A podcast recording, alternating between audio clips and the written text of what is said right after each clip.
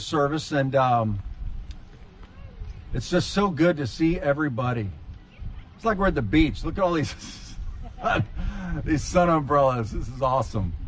I love being out here. I love the kids being able to just run in the park and play, and it's, it's just uh, so natural, so beautiful. Jesus preached outside all the time. Yeah, it's so good.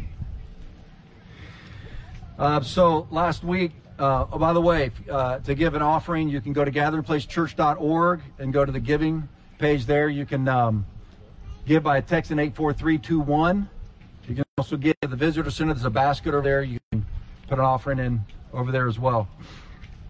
So uh, last week, during the worship, uh, I felt strongly that the Holy Spirit wanted us to bring a declaration into areas of your life that needed to be realigned with the will of God. And I talked a little bit about, I uh, gave an example of uh, of that, a story that I shared with you, and then talked about how to do it. It's very simple. Um, the Bible says that the church of Jesus has the authority on earth to bind and loose things. In other words, things that are already bound in heaven, you can bind them in the earth. You're agreeing with heaven. Things that are already uh, allowed in the earth, that's what that word means to allow or disallow. Allowed in the earth by heaven, we can release and allow in the earth as the church. We're the only entity, the only organization on the planet that has that ability. And so last week I was leading you in this, and uh, we took a few moments for you to declare. And the reason I'm sharing this with you again is because we have just a couple of testimonies, which is the proof in the pudding, right? It's so cool. So um, I was uh, talking to a, a, lady yesterday, and she said her husband, now all the wives are going to love this and they're going to try it immediately, I'm sure. She said, My husband just hasn't been right. He hasn't been himself. Um, and uh, it's really straining the marriage. And uh, it's not God's will. He's not being who God has designed him to be. And so when we, we, we I said, decree and declare God's will over somebody specifically, she decreed it over her husband. And she left this church service last Sunday, and she says she went home and he was completely changed. She said it was shocking. And from last Sunday until yesterday, when she told me this, she said he is back to his old self. Isn't that amazing? Is that amazing? Okay, look, some of you might not believe it. Some of you might think it's witchcraft. This isn't about controlling other human beings. Sometimes there's a spiritual component.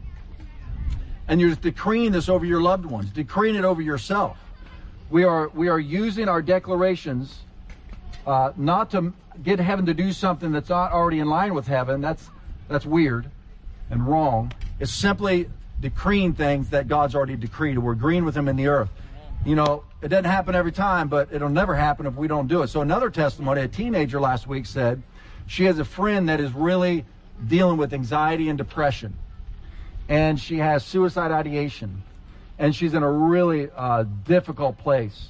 And then something tragic happened to uh, one of her friends in her friend group, and she was in a, a, just a really bad place. But she would talk to her parents about getting a therapist, and she said her dad would just mock her and laugh at her. You know, some dads just aren't doing a good job. I hate to say it, but I, I heard that as like that's horrible. You know, and so they just don't. Her parents just like don't don't quote mental illness, which is weird to me. And um, so we were here last Sunday, and that teenager started declaring God's will be done over her friend.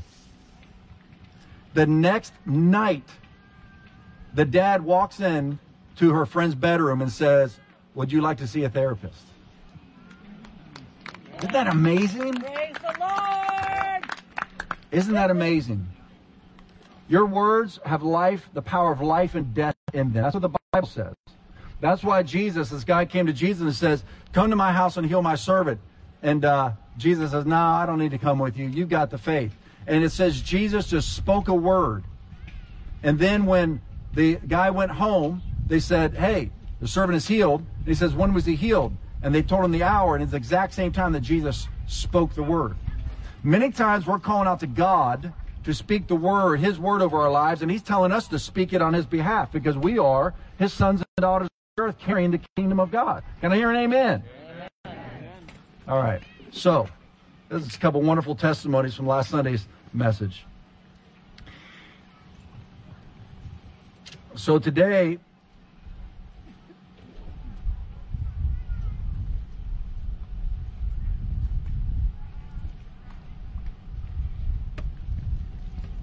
so today I want to uh, continue in our kingdom series, and I want to share a message called "How to Be Like Christ This Christmas."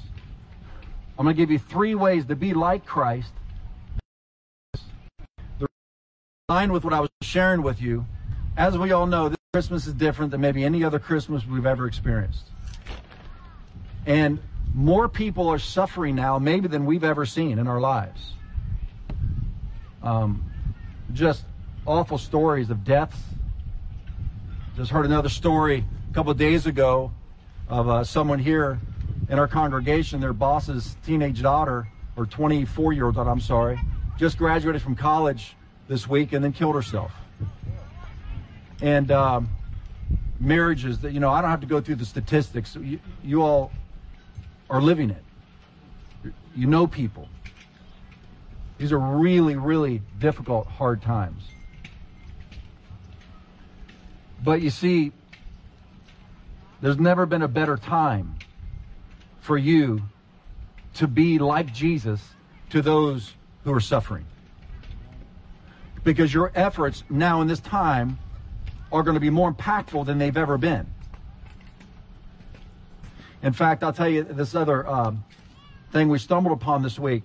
The leadership team, we came together, and uh, I asked them, I, said, I want to talk to you every every month uh, the senior leadership team, the primary leaders of this church, we gather together. We're doing it via Zoom, and I call it the Leadership Roundtable. I used to teach on leadership principles, but all of them are now just full-on mature leaders in their own right. So now I do what's called a leadership roundtable, where I throw out a leadership topic from the Word of God, uh, and then we just talk about it. And the gold that ends up on the table is just amazing. And so this last time I was I was talking about uh, leading through in tough times, leading in tough times. And um, one one leader said, you know, I just feel like a failure as a leader. Can't gather people, can't uh, structure things, can't you know organize outreaches. You know, just I can't disciple people the way they need to be discipled. And and another person said the same thing. Another said said the same thing. But then one person on the team said, yeah, but you called me and that, when I was at my lowest point, and that one phone call impacted me so deeply. And I said, wait a minute, you called me too. And I said, I was in a bad place. And uh, I was driving down my last to do Marcia's funeral. And, uh, and this person called me, and they spent about 10 minutes just speaking to me about uh, things that would encourage me. And they got done, and it was just quiet. I was just, I didn't know how to respond. I was tearing up. And all I could say was, take that, devil. what we determined was one phone call, one text, one email, one word of encouragement, one prayer right now is worth a thousand times more than in good times. So even if your circle of influence is smaller, because of the COVID restrictions and all that, it's more impactful. So, three ways to be like Christmas, three ways to be like Christ this Christmas. Jesus said this. What do I mean by that? Jesus said, For the Son of Man did not come to be served. This is this this scripture right here will free your mind and your heart for the rest of your life if you truly get this paradigm shift. Jesus said, the Son of Man, Jesus, the Son of God, who had it all in heaven, everything he wanted, worship, purity, everything, adoration, power, everything. He comes down to this earth of brokenness. And he says, I did not come to be served. Boy, if that whole thing could just be shifted around for us. When you spend your life trying to be served by others, like going into a marriage. If you go into a marriage for your happiness, it's going to be a, it's going to be a disaster. Uh, marriage isn't you make me happy. Marriage is I make you happy, and then you make me happy. It's not 50-50, it's 100-100. Jesus said the husbands are to lay down their lives for the for the bride, just like Jesus did for the church. and wives are respect and honor their husband the way the church honors and respects Christ. It's an all in proposition. So whenever we come uh, at life with what's in it for me, you're going to be unhappy, unsatisfied continuously for the rest of your life. Once you make the shift and we become like Christ Himself, and we decide, I am here to be a blessing. The Abrahamic covenant. God says to Abraham, I'm going to bless you so much it's going to blow your mind. But the reason I'm doing it is so that you can be a blessing to all the families in the world. Now we are part of that Abrahamic covenant now. That's why if we just say, bless me, bless me, bless me, you know, give me, give me, give me, my name is Jimmy, what happens is you end up being a lake and not a river. And your life just becomes stagnant and stinky. Because you're always going to be unsatisfied because it's all about me rather than we. And so Jesus says this for the I'm preaching by the way. Did you guys notice that? I'm already preaching. Uh-huh. Oh yeah. uh-huh. For the Son of Man did not come to be served, but to serve and to give his life a ransom for many, which he did. So, here's three ways Jesus has already served you and is serving you. Number one, Jesus loves you. Now, for some of you, that should be shocking. Jesus loves you. I like what Rick Warren says, pastor of Saddleback Church. Quote, Jesus was sent on a mission of love. God created the entire universe just so he could create the human race, just so he could create you, just so he could love you. See, that's where your specialness comes from. That's where your self worth and self esteem comes from. Whenever you try to get your self worth and self esteem from another human being, you're going to be in a little rat race. It's never going to stop. And if that person doesn't give you their affirmation and your validation, you're going to get weird trying to get it. You're going to get distorted out of your own personality. And if that person doesn't do it, then you're going to go to the next person and the next person. We, we are we have this this uh, vacuous hole inside of us for affirmation, affirmation, significance, self worth, because we fell from the presence and the glory of God. We were made perfect when we were made by God. Now we're imperfect and we know it. And so when we try to get our self worth from other human beings who are also imperfect, it'll never work. That's why we need to start with the fact that God loves me. Now, what do you have to say? Right? Completely change. I'm telling you, some of you have experienced the love of God. It changes everything. I was talking to my son Josiah. Uh, we pulled up here to the park, and he was he was reminding me we were talking about an encounter he had not too long, a couple years ago, where God revealed His love to Josiah, and it just broke him. It was beautiful. See, you have these love encounters with the Father, and they, well, the Bible says it casts out all fear. the love of God casts out all fear. I love Rick's and Valerie's Sozo ministry. That's what it's all about. The Father's love, right? Your identity. And uh, you go to meet with uh, Rick and Val and their Sozo team, and they just meet you with you in the Holy Spirit, and they just let the Holy Spirit speak to you. And it's, it's just a way to help you hear from the Holy Spirit. And the Holy Spirit says things to you that just fix stuff. Fix stuff. Makes you whole again. You see, now you might think, well, you know, it makes me feel like, you know, God loves me. I you know, have a hard time receiving the love of God. Look, I was that person. I had a very hard time receiving the love of God until I finally came. Well, I learned through uh, my former pastor who had preached on it so much. I realized it was shame that was blocking me from being able to receive the love of God. See, we have God's love backwards. Because we're human beings, we love what's lovable. We just got a new puppy. We rescued another dog. I mean, she is so sweet. Yeah, I know. It's a. It was already a zoo at my house before the animals came. And Hope's like this animal magnet now, you know. She's like, oh, I want to adopt him. Oh, I want to adopt her. I'm like, no, no, no, no, no, no.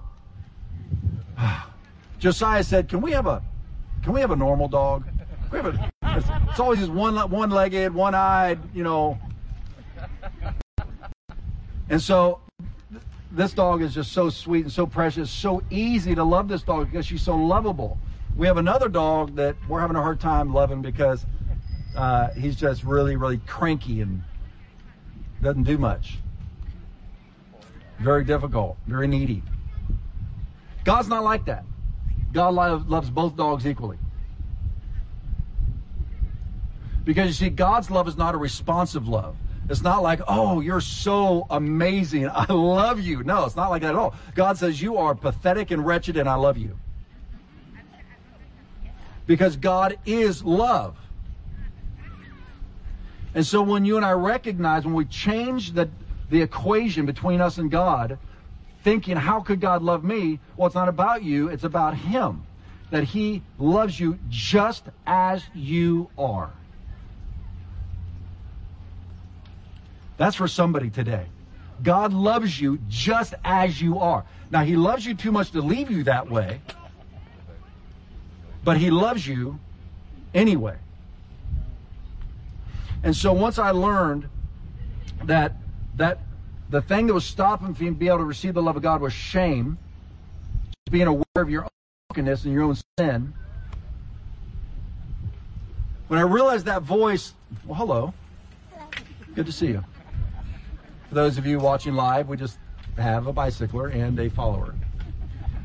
Let the children come to me. Yes.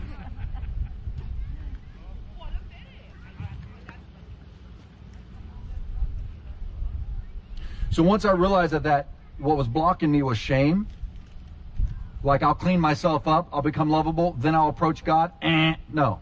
You approach God stinky and nasty and sinful, imperfect, and all that you are, and just do this. Say, God, I'm just going to let you love me anyway. It's uncomfortable, but I'm going to let you do it. Because I'm telling you what, that's that's the power that will change you into being a beautiful human being. I'm going to let you love me anyway. Will you say that out loud with me today? Say, God, I'm going to let you love me anyway.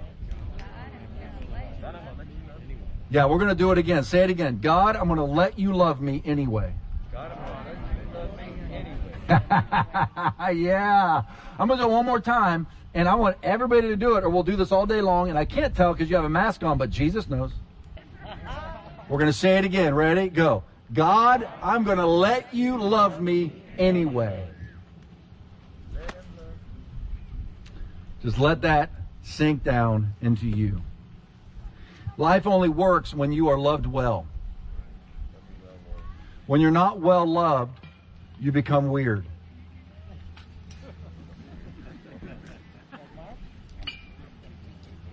And you spend your life trying to get that love that you didn't get that you were supposed to get. And then when you don't love others well, you add to their weirdness. Life only works when you love well and you're loved well. When you're loved well and you love well. And if you're not loved well, then somebody can love you well and then you get well. And then you can love well. Because you were made from love and for love. We're made from Him. And God is love.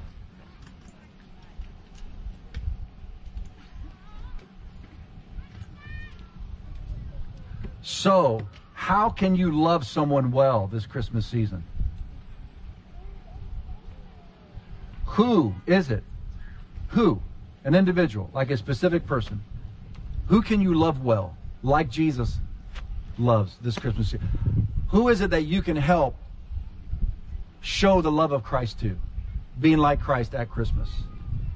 And I want to read this verse and then we'll move to the second point about how you can be like Christ this Christmas.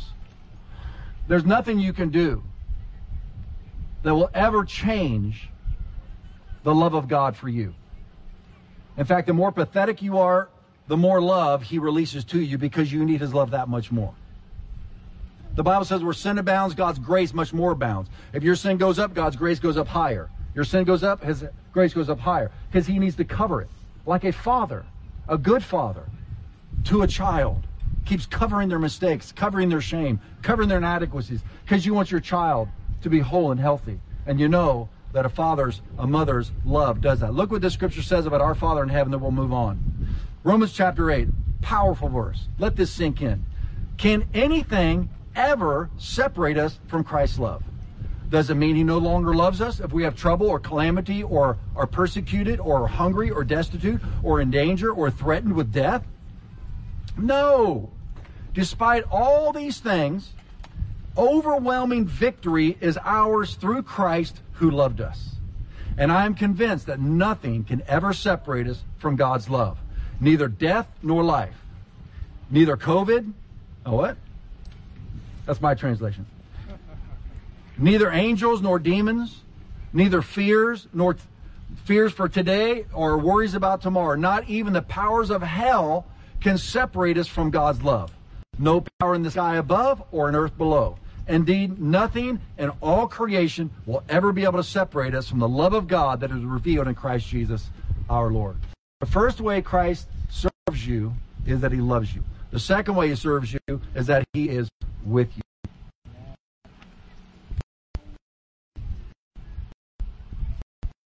Uh, we rescued this dog, Violet.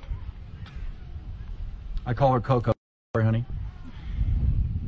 And, uh, so the, the, the gal that rescued her said that she's going to be really skittish, and uh, until she's caught, talking to me how to walk her properly, uh, because um, as a rescue dog that was chained to a pole, like every day, all day long, so she had you know this scar around her neck from from the rope.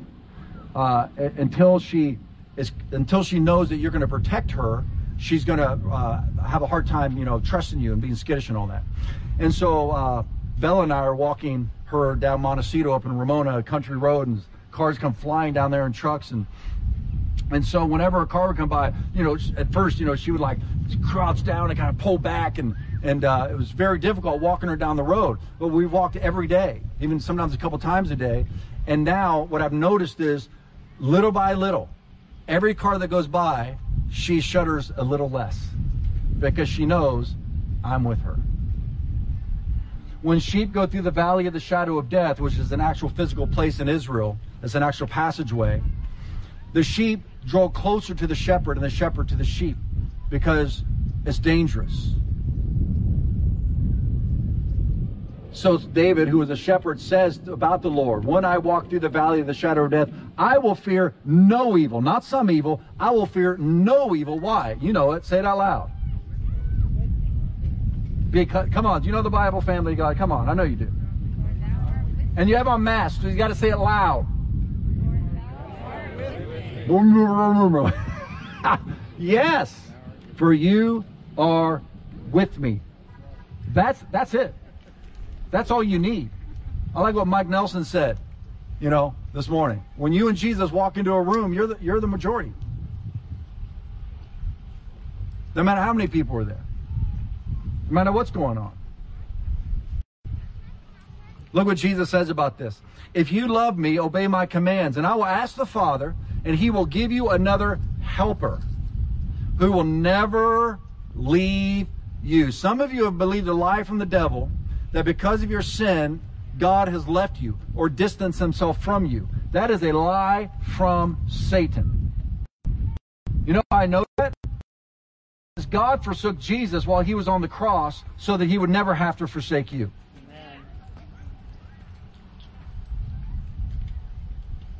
Now we're back to the love of God. See, God permanently took Jesus' credit rating and gave it to you. So even when you sin, the Father sees you perfect. He sees you through the eyes of the sacrifice of His Son, the payment that's already been made for you. So He will never leave you, ever. Not going to happen. But when you when you understand that in your mind, Satan will stop being able to torment you with the lie that the Father has turned his back on you. When people say, "Well, God's not talking to me anymore," I'm like, "No, you're just not listening." I, I, would never stop talking to one of my children, no matter no matter how squirrely they get, and no matter how much they annoy me, even when I feel like you know, I'm a father. I love them. I'm just going to love them through their stuff. And I'm sinful and broken and fallen and human. God is the Father in heaven. He can just absorb all of our nastiness and he just love us right through it. He's never going to stop being with you. In fact, as I said earlier, the worse you and I are, the closer he comes to us. The more broken you are, the closer and more prevalent, his presence. So this goes on to say he will never leave you. He, the Holy Spirit, who leads into all the truth. The world cannot receive the Holy Spirit because it isn't looking for him and doesn't recognize him. But you know him because he lives with you and now, now and later will be in you. That was after the resurrection. Jesus was with them, but after the resurrection and you receive Christ as your Savior, he breathes his Spirit into you so the Spirit is in you forever. And th- listen to this wonderful phrase. Jesus says, No, I will not abandon you as orphans. I will come to you. And he did when you received him as Savior. His Spirit was breathed into you, and he's with you now forever.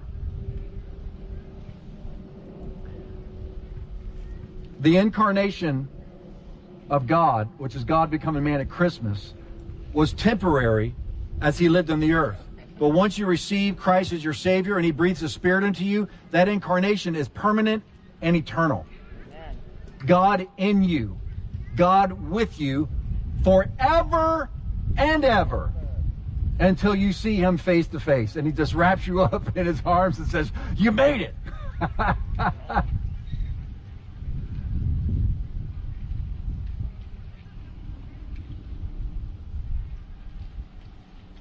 I remember, uh, we'll move to the next point after this. I remember uh, early on in the church, I was so discouraged after the first couple years.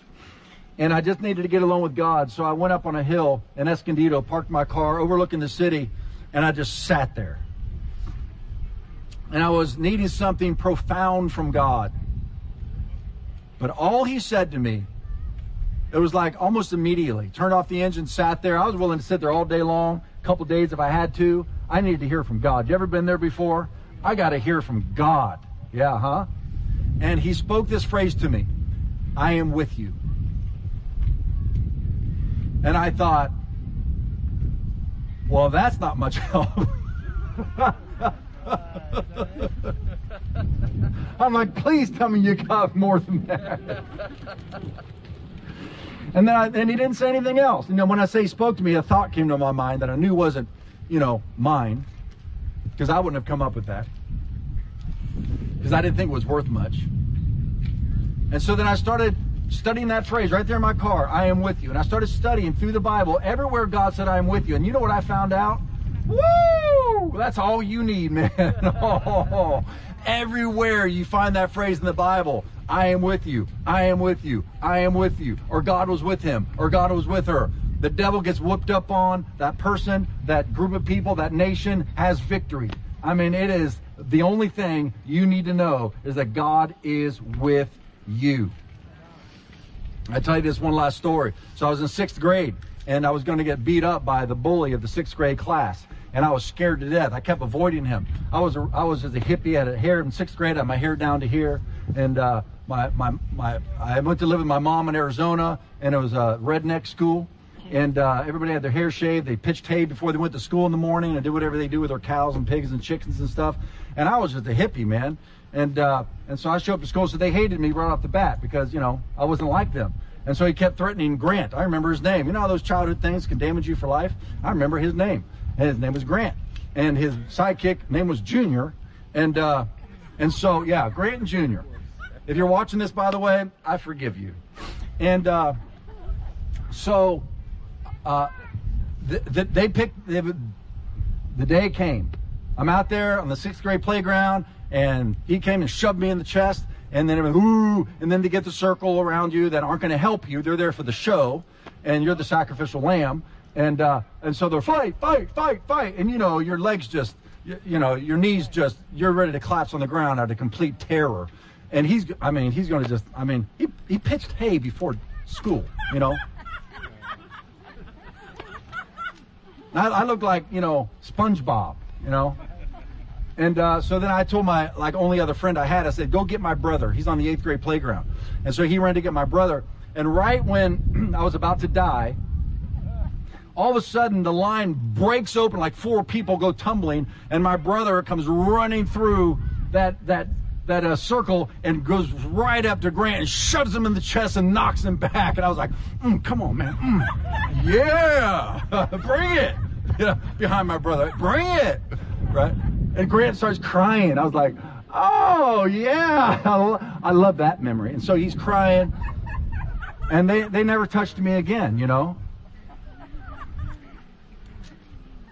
There are so many promises in the Bible of how your father feels about you how he's there to protect you,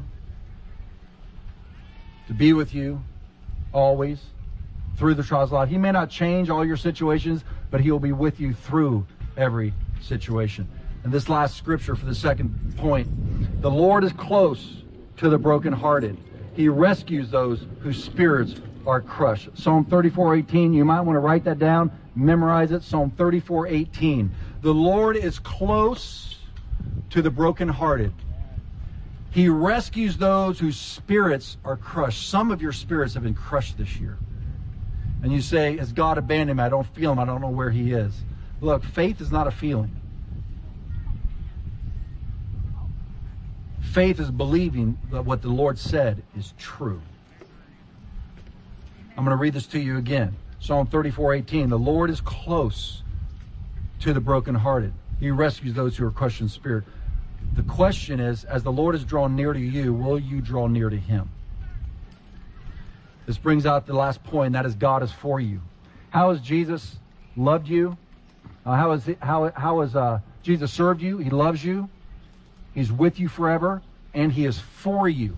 Jesus didn't just save you to be saved. He saved you to succeed. Amen.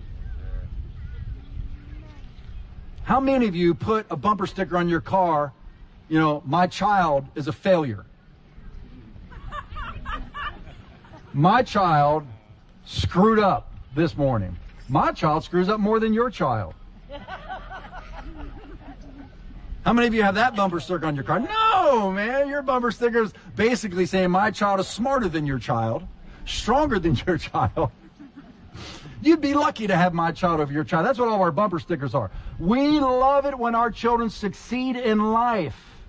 Why do we think when I was grew up, I thought God was after me to catch me doing something wrong to punish me? Isn't that a horrible image to live life with? Some of you had that image of God. He's already known what you've done wrong. He already knows what you're doing wrong, and he's after you to forgive you, to help you to help you up out of that situation, out of that addiction, out of whatever the thing that's hurting you is, and help you get on your feet and succeed in who He's called you to be and what He's called you to do. God is for your success. The Bible says God sent His Son into the world not to judge the world, but to save the world through Him. John 3 17. I was asking uh, Jeff, Marcia's husband, last week after well, the night before her funeral, I asked Jeff, Are you struggling with the goodness of God right now? And he said to me, as he's standing in Costco, he said he's at Costco. We were on the phone for 45 minutes and we just talked and talked and talked and talked. So I said, Jeff, are you struggling with the goodness of God? He said, No. That was settled when God sent his son and died on the cross for our sins. oh, man. I was like, well, you don't need me. I said, you. Woo!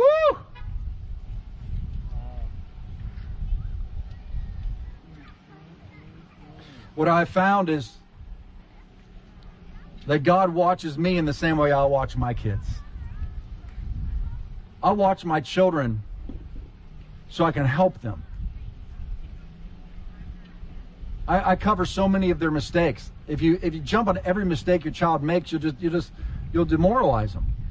Got a lot a lot of stuff just go, but some things you can't let go. And and so yeah, even discipline is part of being a loving father. I, I remember when Elliot one time he asked me about you know why do you discipline me and why why won't you let me have this and why do you do that? I said because I love you so much, son. He said he stopped and he thought and he said he was like nine, maybe younger. He said can you not love me for just a day?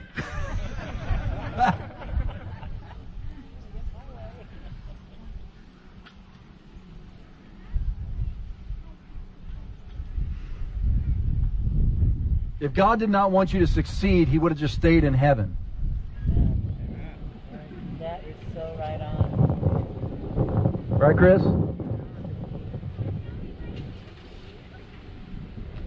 He came down here to rescue you. And He is rescuing you.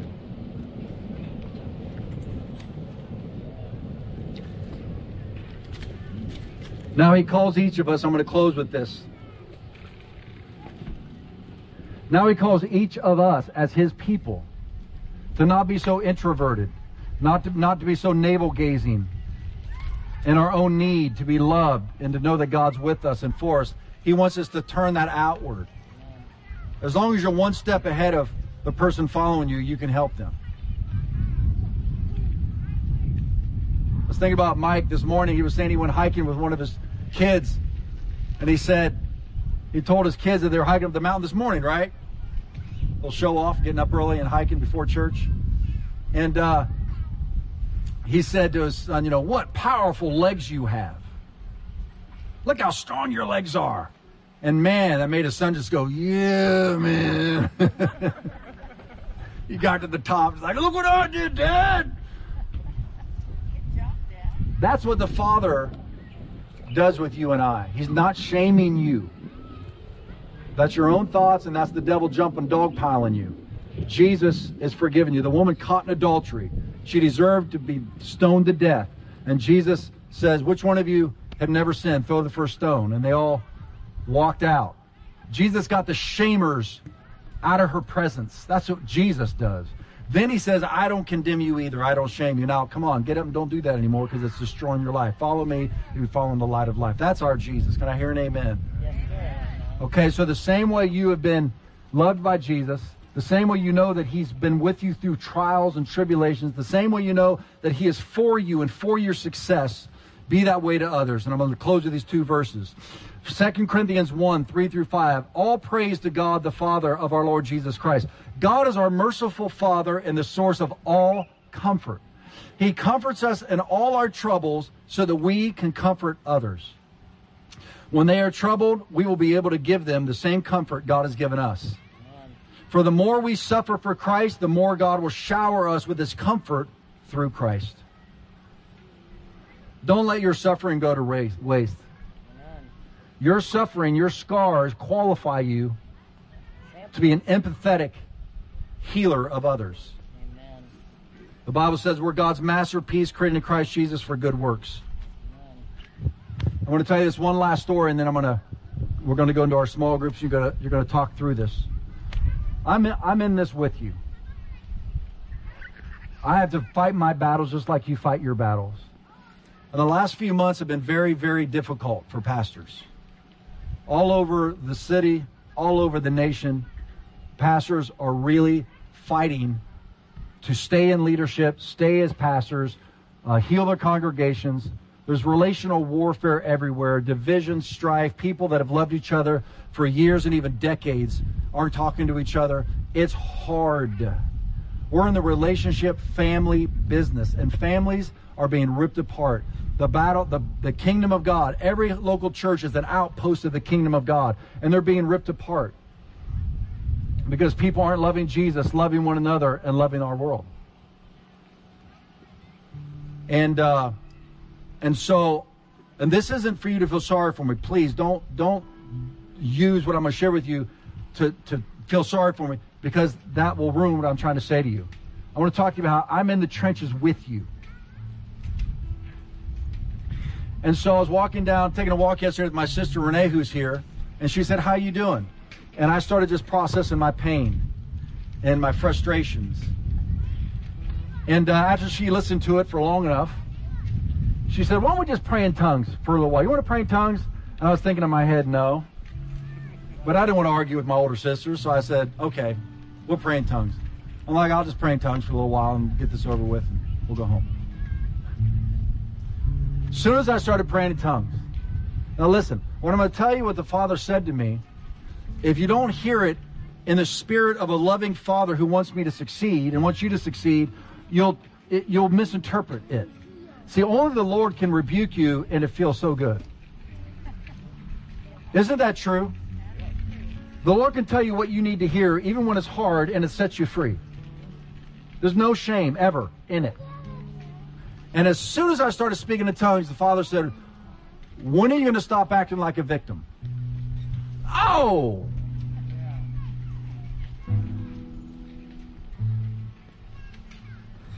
Now? All right.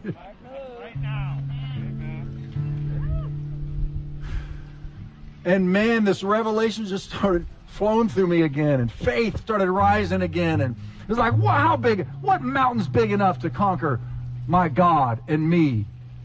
You know, I mean, I just started getting all this revelation and started feeling it's like, you know what, we're going to make it through this. The Bible says, speak in tongues, building yourself up on your most holy faith. Yeah. As soon as I started speaking in tongues, because my sister made me, faith rose up in my spirit, which is different than your emotions and your soul and your mind. It's in your spirit, spirit to spirit. He had praised in an unknown tongue, unknown tongue, unknown tongue. I might as well speak in tongues now.